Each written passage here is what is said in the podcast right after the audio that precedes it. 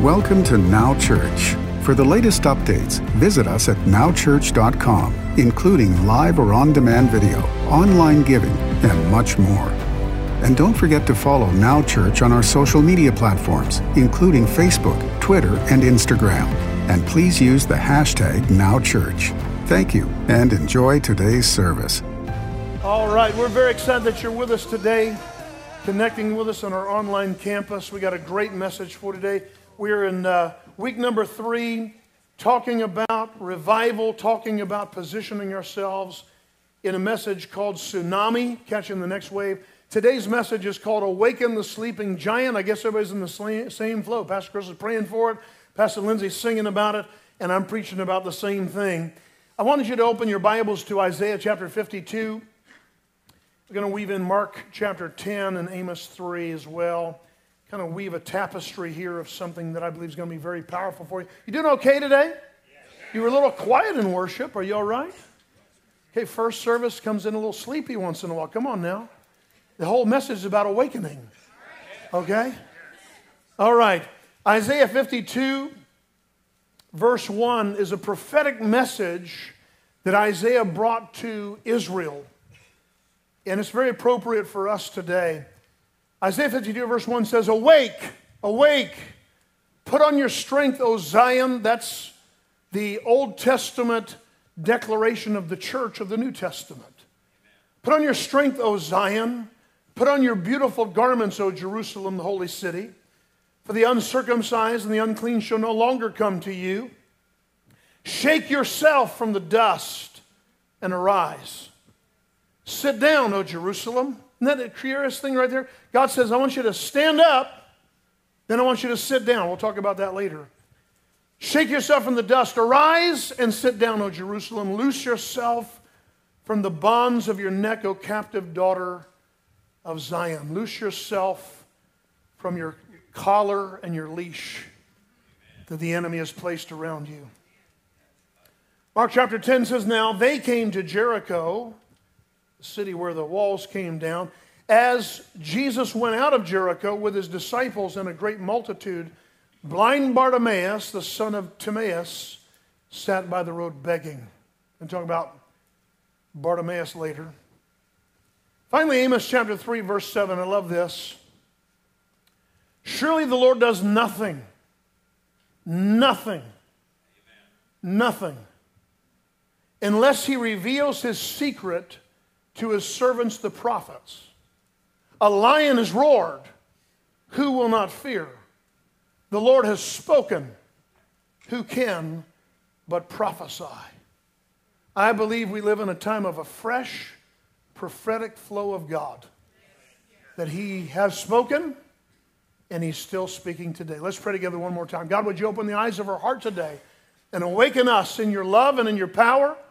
We need you to show up today in every church in Marion County, in Alachua County, in Lake and Sumter, Citrus County, Volusia, everything that borders us, God, we trust in you to do it. In Jesus' name, send awakening. And everyone that believed it said, Amen. Amen. Last week we talked about revival, what it is, what it isn't, and how to know when you need revival. You can see it any uh, anytime at nowchurch.com. It's available right now.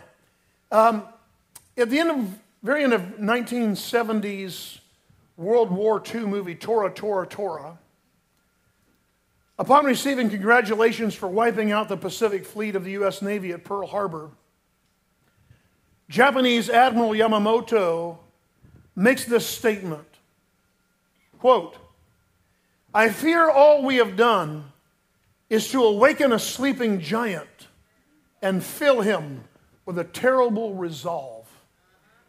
I want to read it again. Thought we had it to go on the screen there. You can read it with me. I fear all we have done is to awaken a sleeping giant and fill him with a terrible resolve. Last month we talked about we talked about giant killers and dragon slayers and how the enemy can look like a giant. Today, I want to tell you that in reality, you're the giant. Because Jesus lives in us, and greater is He that is in us than He that is in the world. One definition of revival is this to awaken the sleeping or raise up that which has died. My friends, you and I were born to have a vibrant relationship with our Creator. That's why He went to all the trouble to send His own Son, Jesus, to live the perfect sinless life that we couldn't live, and to die a horrendous death, to take all of our punishment, to take everything we deserved, instead, take the punishment on Himself, and to take everything He deserved in perfection and give it to us. We call it the Great Exchange. The Great Exchange, that you and I were born to have a relationship with God as our Heavenly Father, and it's supposed to be exciting. It's supposed to be vibrant. It's supposed to be something that you wake up thinking about and something that you go to bed considering and contemplating on your heart. I've often said that as a child, I was a very sound sleeper. My, my dad um, did his uh, postgraduate work, got his master's and his PhD from Michigan State University. Now we got a lot of Michiganders someplace in the church, and I got a few Michiganders here. Anyway, um, so from the time I was, uh, my dad was getting his master's when I was about three, four, five years old. We lived in East Lansing, Michigan, and during that time when we first moved there, when I was, I guess I was just turned three at the time, maybe. Um, we moved into a little apartment and it was right next to the railroad track. That's why it was so cheap and we could afford to live there. And my parents said that every night these trains would come by and not just, you wouldn't just hear the whistle, you would feel the shaking. They could feel it and they were so, oh my goodness, our son's never going to get to sleep. And so they prayed and prayed, oh, you know, help our son, help our baby to sleep and sleep through these trains. And so from the time I was three years old, I can sleep through anything.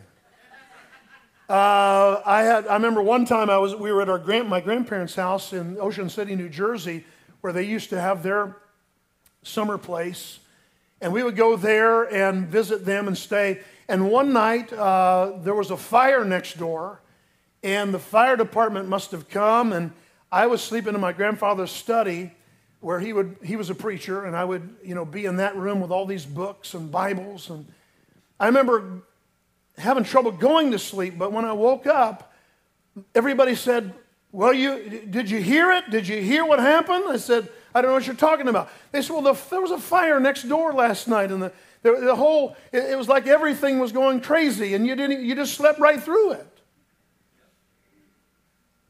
Some people have the gift of sleep. I have the gift of sleep most of the time especially when our kids were young.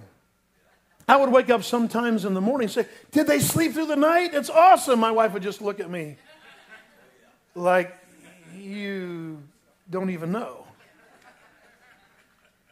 And so sometimes there were these moments when I would, uh, you know, when I had to go to middle school. My, my mom taught in the elementary school that I went to, and then suddenly I was in middle school. I had to get up before my mom, but Sometimes I, I, especially on those cool mornings like we're supposed to have this week, you know, those cool, crisp mornings. I'm looking forward to that. Um, I would kind of wrap up like a cocoon and just have kind of a breathing space, you know. So that's kind of how I, I sleep even today if it's nice and cool in the room.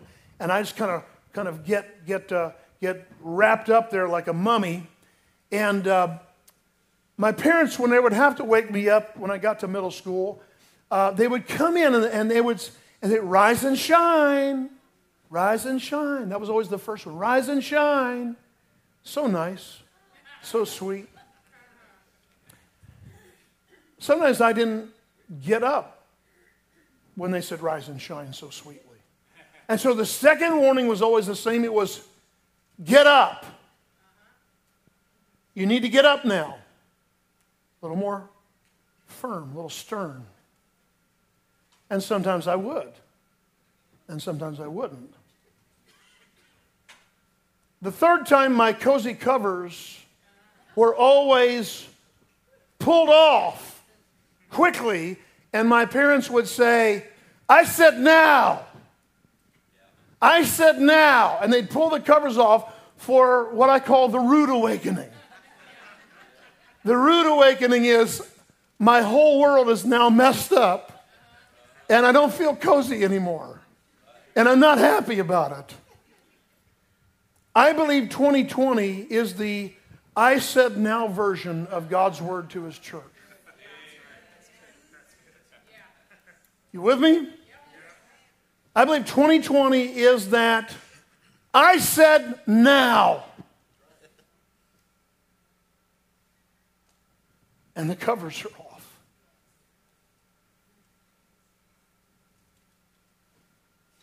God is saying it's time to get your house in order. It's time to have some fresh priorities. You know, sleep in Scripture always symbolizes something, it always symbolizes prayerlessness. Prayerlessness. In the Scriptures, Jesus said, while men slept, an enemy came in and sowed tares among the wheat. While men slept, it wasn't about natural sleep. You know, natural sleep is important that you get your time. You know, you, babies need, right now, our, our new baby granddaughter we dedicated last week, Kylan Elizabeth Kennedy. She's, uh, she's now, oh my gosh, I didn't even count. This, I guess she's like nine, ten weeks, she's probably 10 weeks old now. And she needs a lot of sleep, but she's needing less and less. And she's getting more fun and smiley, and you get to that stage where they're smiling and cooing. And I love that. Sometimes toward the end of your life, you need more sleep again. Sleep is important.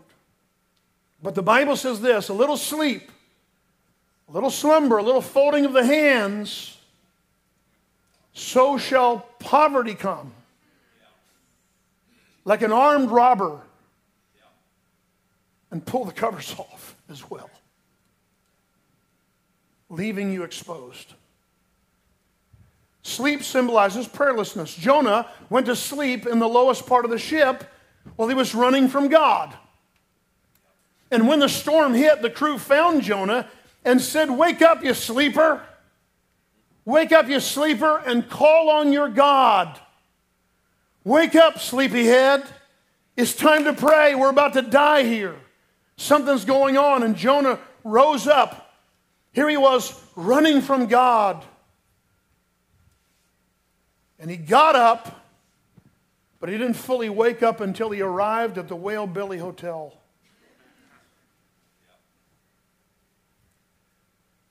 Too much sleep often indicates depression, escapism, trying to hide yourself from the reality of how you feel.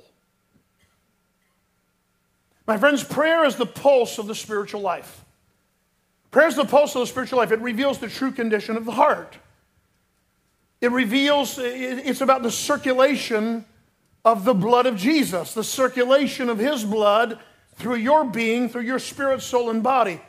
And prayer is supposed to be exciting. It's about connecting with your Father.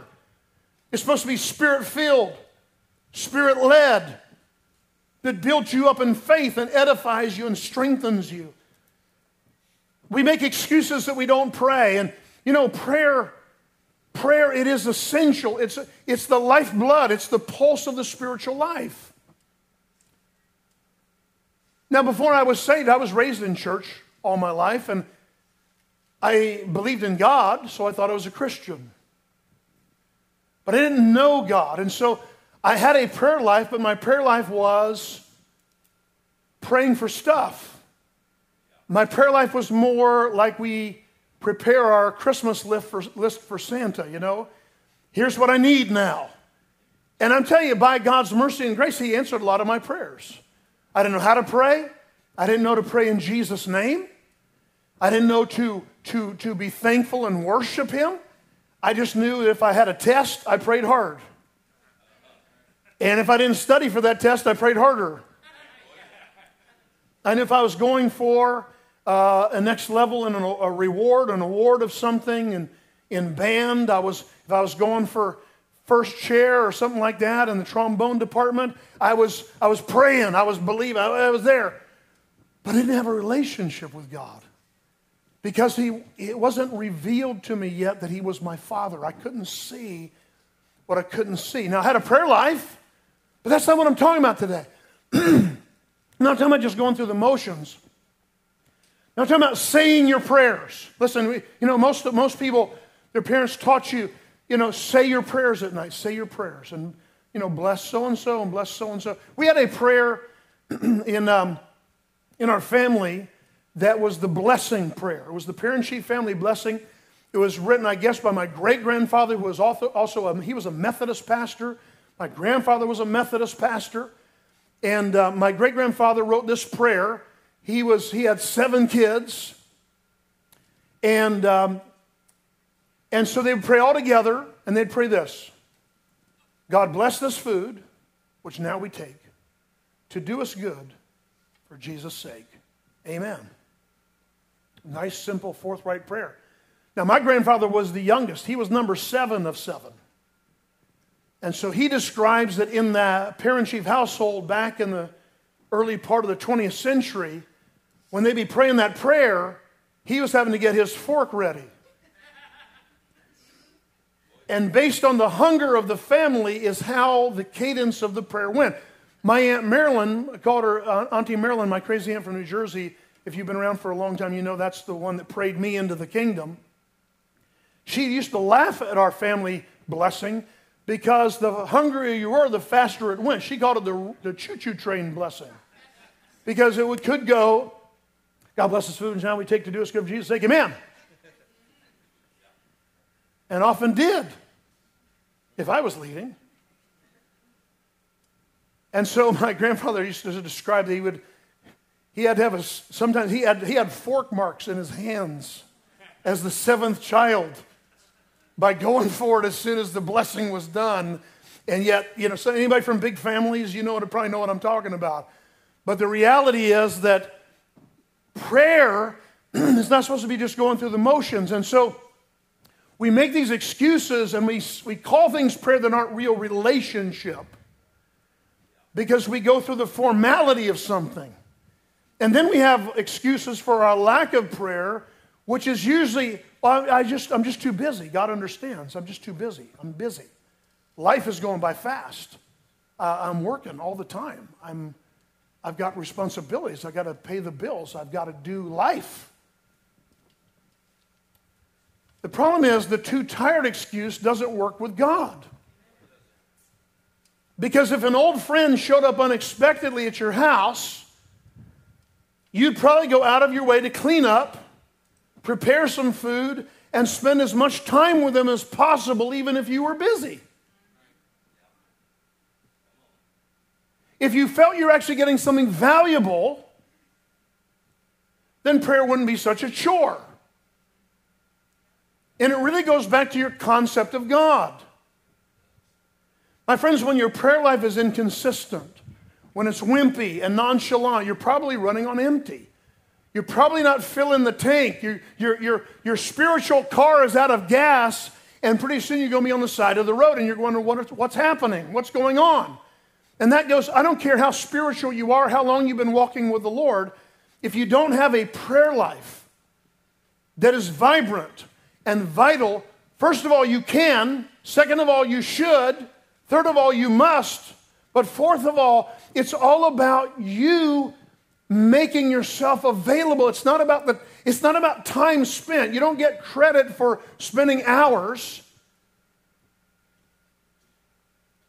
but spending time, quality time with God. James chapter 5 verse 16 from the amplified, the end of the verse says this, the earnest heartfelt continued prayer. Earnest, not like, you know what I mean, Vern? Three people know that joke, but anyway, that's an old joke the earnest, heartfelt, continued prayer of a righteous man makes tremendous power available, dynamic in its working. Dynamic in its working. When you're pa- passionate about your prayer life and you're spending time with God, this power, this dynamic power, this dunamis, dynamite power begins to work in you and creates such a longing that when you start to pray, it gets easier to pray. It's like working out a muscle you haven't worked out in a while. And we've been in 40 days of prayer. Today is day 29, I think. 29. 29 days of prayer. Can I tell you, prayer is so much easier than it was day one on the 40 days. If you're praying with us, believing with us, it's easier. Why? Because you're getting your muscles back. You're getting, your, you're getting in shape again. You're, you're, you're getting ready. And so it's important that you realize what that is. And prayer life, my friends, listen, it's about relationship. It's not about you just going through the motions. It's not about saying your prayers. It's about dynamic relationship. So that goes back to your concept of God. Is God a grumpy old man in heaven who's waiting to smack everyone who messes up? Is he punitive? Is he a judge and an old man that can't relate with you, that just has all these rules in his book? And when you mess up those rules, that's not, that's not what I'm talking about. I'm talking about a father, a heavenly father, who wants the best for you more than you want it for yourself. He has a plan and a purpose for your life. He wants to bless you. He wants to prosper you. He wants you to be in good health.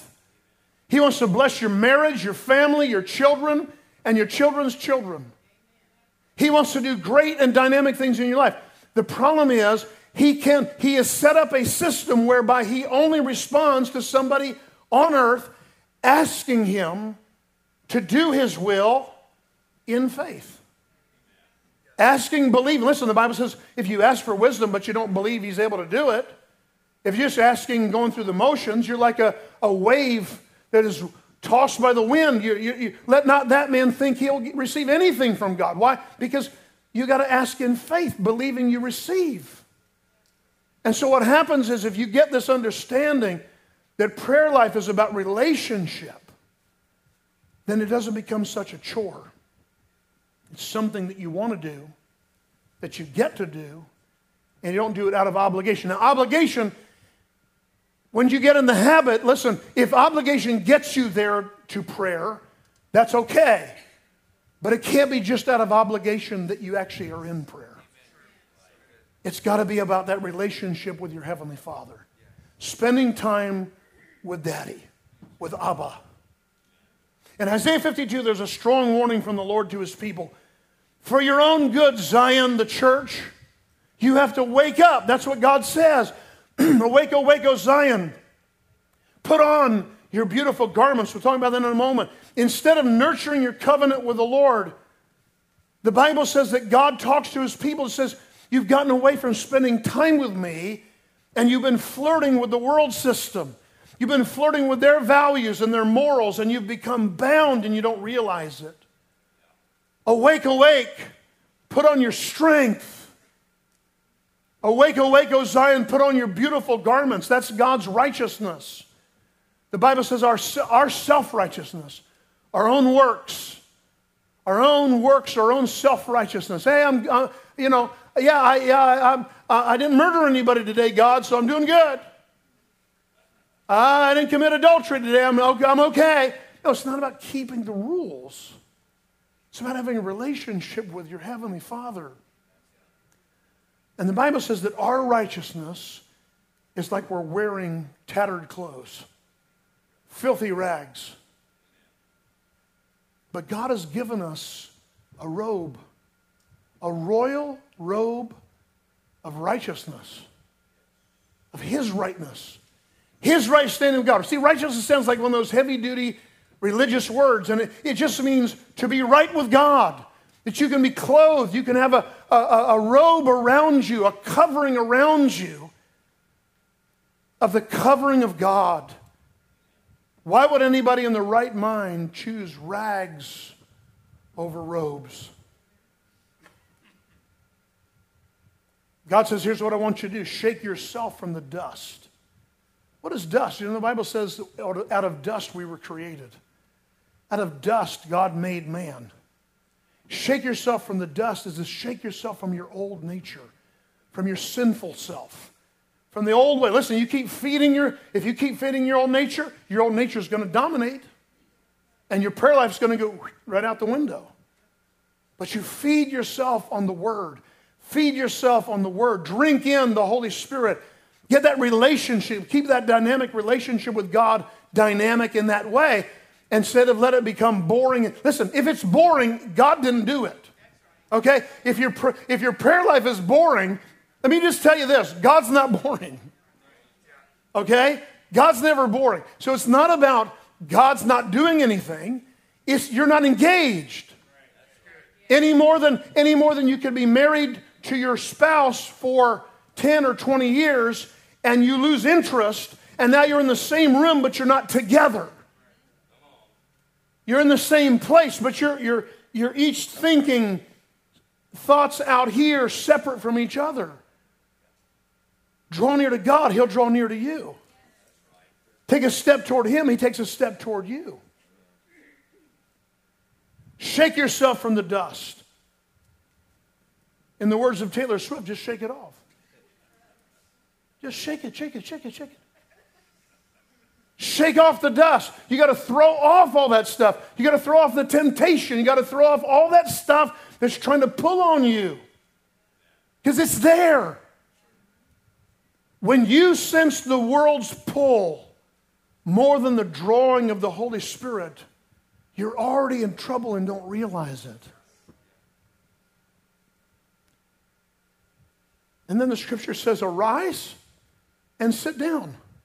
Arise, then sit down. It's not talking about God changing his mind, like, oh, stand up, oh, sit down. Oh, stand up, sit. Okay, somebody's been in that kind of church where you kneel and then you stand and then you cross and you do that, and you do, it's, it's just all about calisthenics, you know? It's not about that. Arise, get up, wake up and get up. I sit now. And when you get up, the Bible says you take your rightful seat, seated together with Jesus in the heavenly places. And now the enemy is not over you, he's under your feet. That's what the Bible says. You now have authority you step into that authority. Arise and sit down. Take your place. Take your seat. My friends, we're filled with a, we live in a world where everyone is living by their feelings.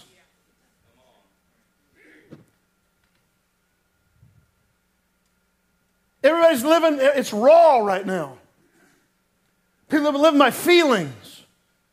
The Bible says this trust in the Lord with all of your heart and lean not on your own understanding, which is your own feelings.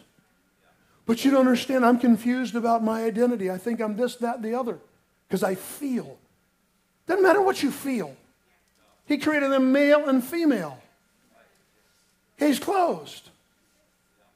I'm not saying you don't have feelings. I'm saying your feelings lie. But God's word is the truth draw near to Him, He'll draw near to you.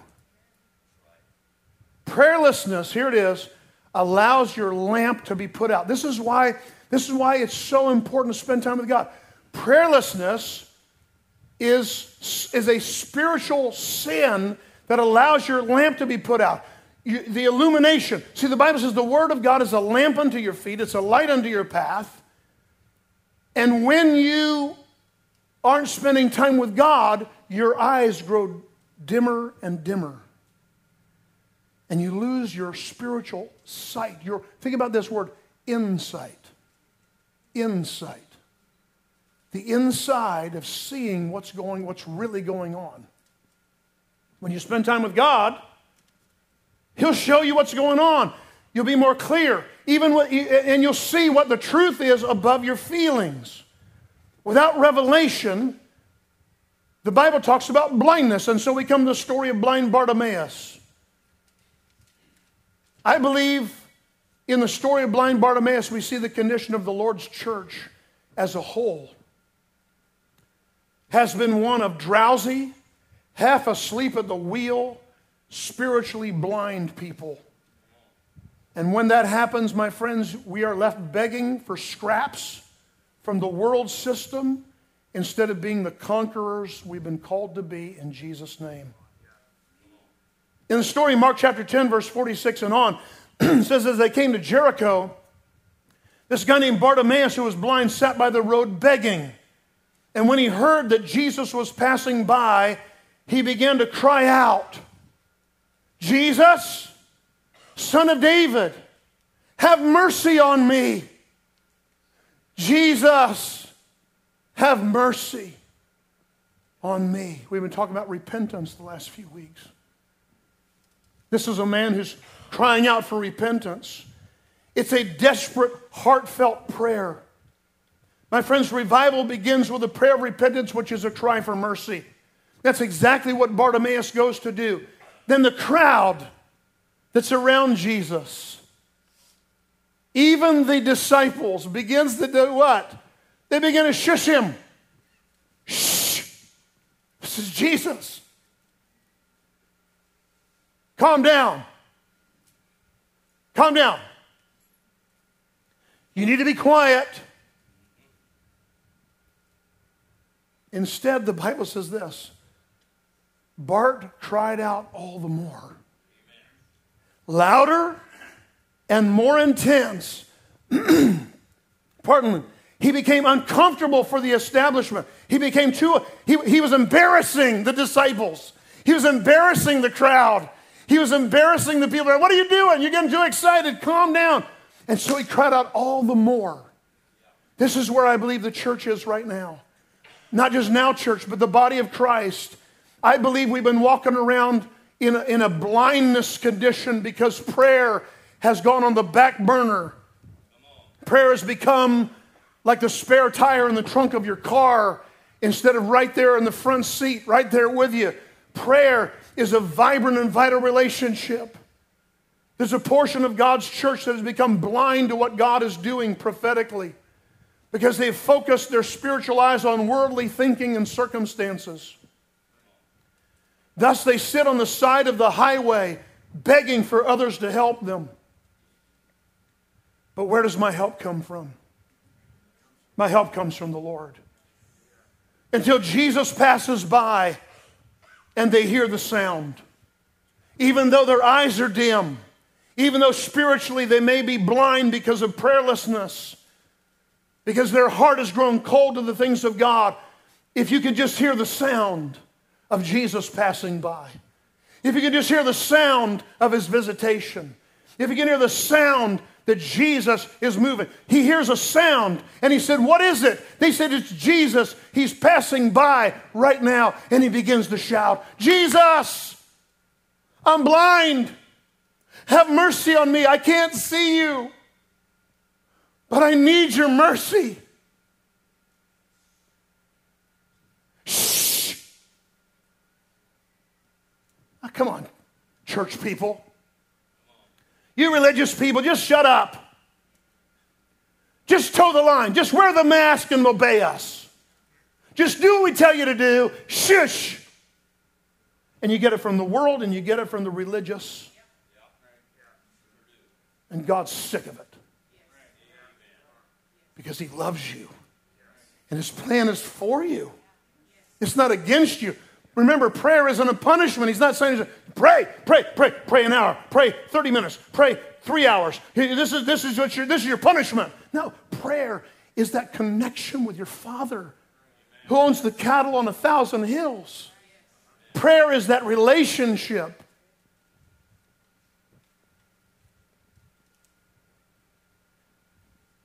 Bartimaeus may not know exactly what the sound was. Right now, the body of Christ may not even recognize what the sound is. But I hear a sound of bones rattling. I hear a certain sound. I hear a sound of the ram's horn. I hear the sound of God moving. I hear the sound of something happening. I hear the sound of Jesus passing by. And I proclaim this to you if you can hear the sound it's time to lift your voice and shout. If you can hear the sound, it's time to lift your hands and cry out for mercy. If you can hear the sound, then you've got to lift your voice and say, I don't care what anybody else thinks. Jesus, it's you and me. I can't see anybody else anyway. I don't care what they think. It's you and me.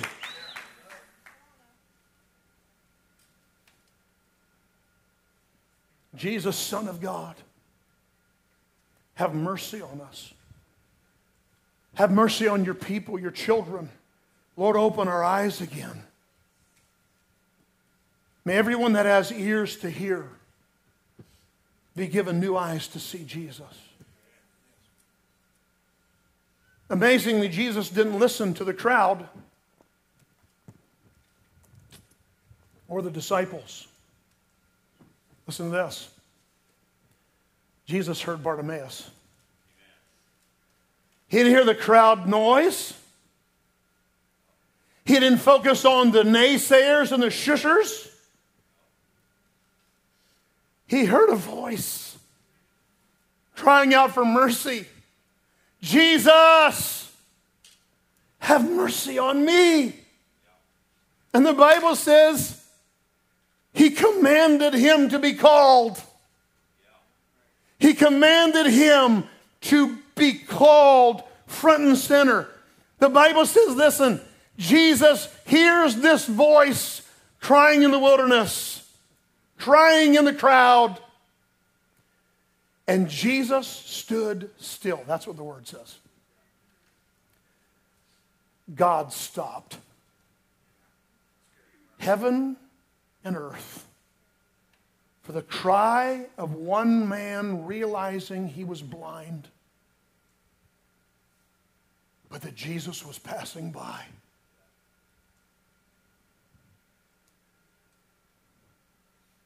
And Jesus stood still. You may be busy. You may think you're too busy for God, but He's not too busy for you.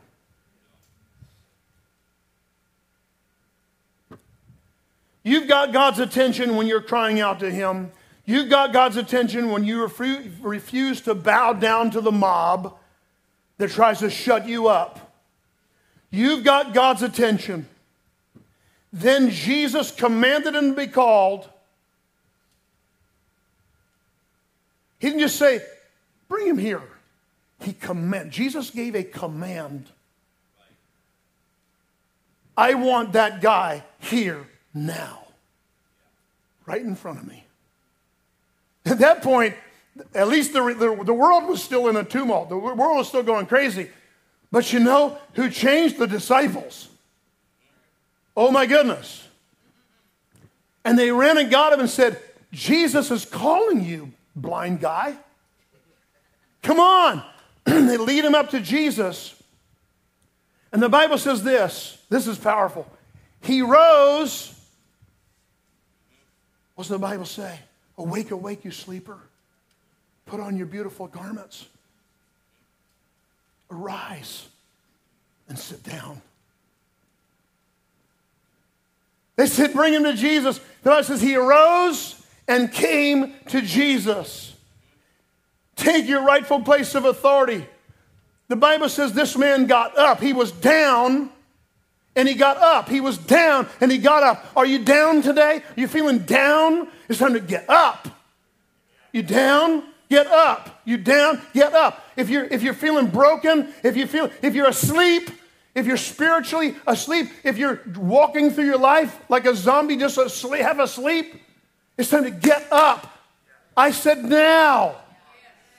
Wake up. Why? Because God has something for you. This is the day the Lord has made. I will rejoice and be glad in it.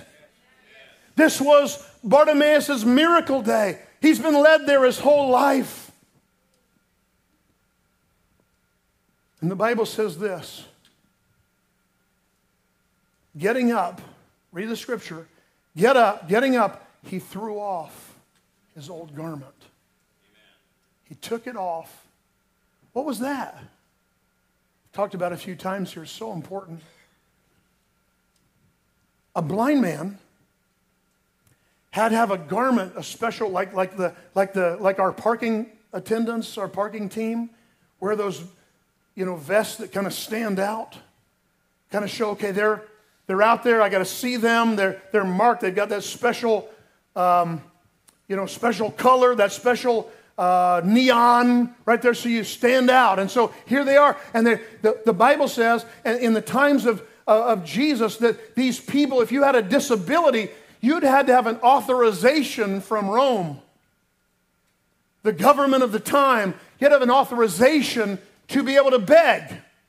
Because if you weren't authorized, you couldn't beg. So he was authorized. He was registered as a, as a beggar. He was professionally a beggar by that garment. But he didn't just come to Jesus, he threw off his garment. It's not just, faith is not just what you say, faith is an action.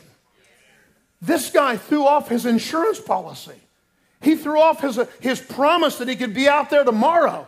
He threw off his, he threw off what he, this was, this is what he trusted and This is what he believed. This is what helped him. This is what got This is what authorized him with the federal government. He could, he, the United States of Rome gave him the permission if he had that garment. But if he didn't have the garment, he might, he, he he's gonna, he, he, won't be, he won't be able to beg tomorrow. He rose. And he threw off what he was trusting and what he was believing, what, what, he, had, what he had rested in all of his life. He, he threw it off, he, he cast it on the ground. Why? Because when he came to Jesus, he knew something powerful was going to happen. He understood that this wasn't just, I'm going to get a blessing. This was, this is the one that I heard that can open my eyes and I can see.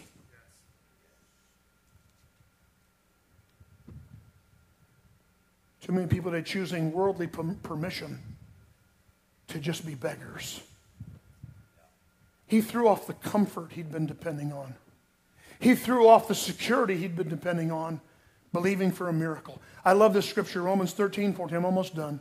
But put on the Lord Jesus Christ and make no provision for the flesh to fulfill its lust. Put on Jesus. So he wasn't just taking off his old garment, he was about to put on Jesus. He was about to wear a royal robe. Whether he knew what was going to happen or not, he was about to wear royal garments that were not his, they were Jesus. Jesus asked him, What do you want? He could have said, Well, uh, I just need some finances. I'm a beggar, you see, and I'm authorized to beg, and so I just need to keep begging. But if you give me some money, I won't have to beg. If you give me a large amount, I won't have to beg tomorrow. Jesus said, What do you want? And Bartimaeus said, I want to see. He said simply, I want, I want my sight. Why? Because if I can see, I don't have to beg anymore. If I can see, I can work. If I can see, I can serve. Are you tired of being blind? Are you tired of blaming everyone else for your condition? Are you ready to truly see spiritually? Do you hear Jesus calling for you? Pastor Lindsay, come help me if you will.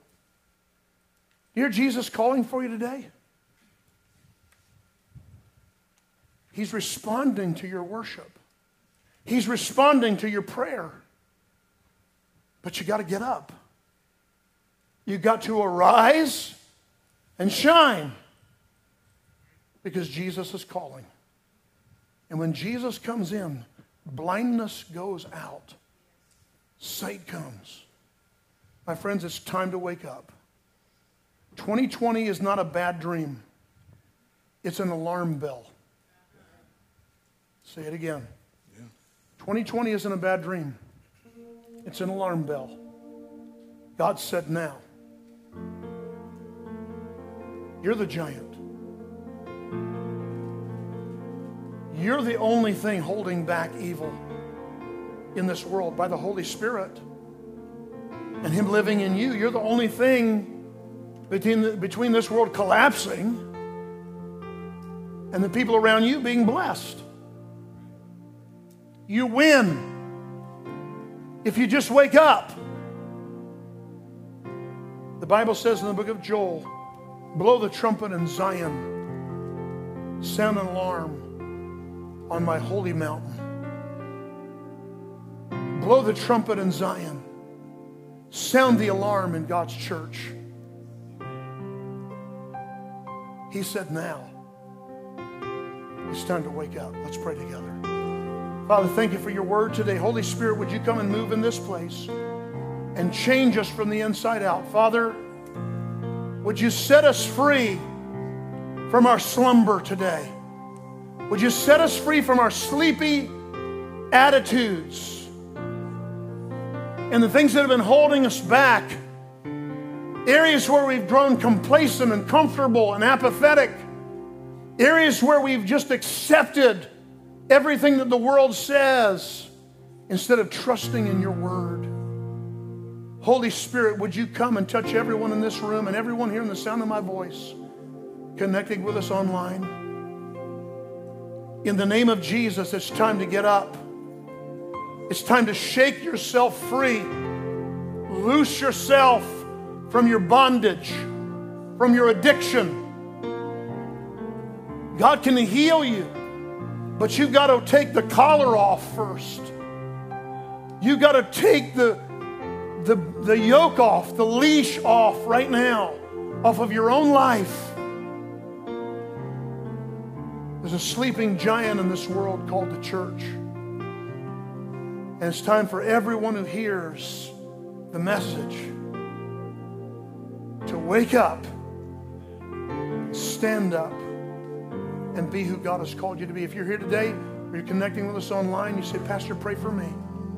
Right now, right where you are, just do something by faith. Just lift your hand up. Just cry out, Jesus, have mercy on me. Jesus, have mercy on us. Have mercy on my family.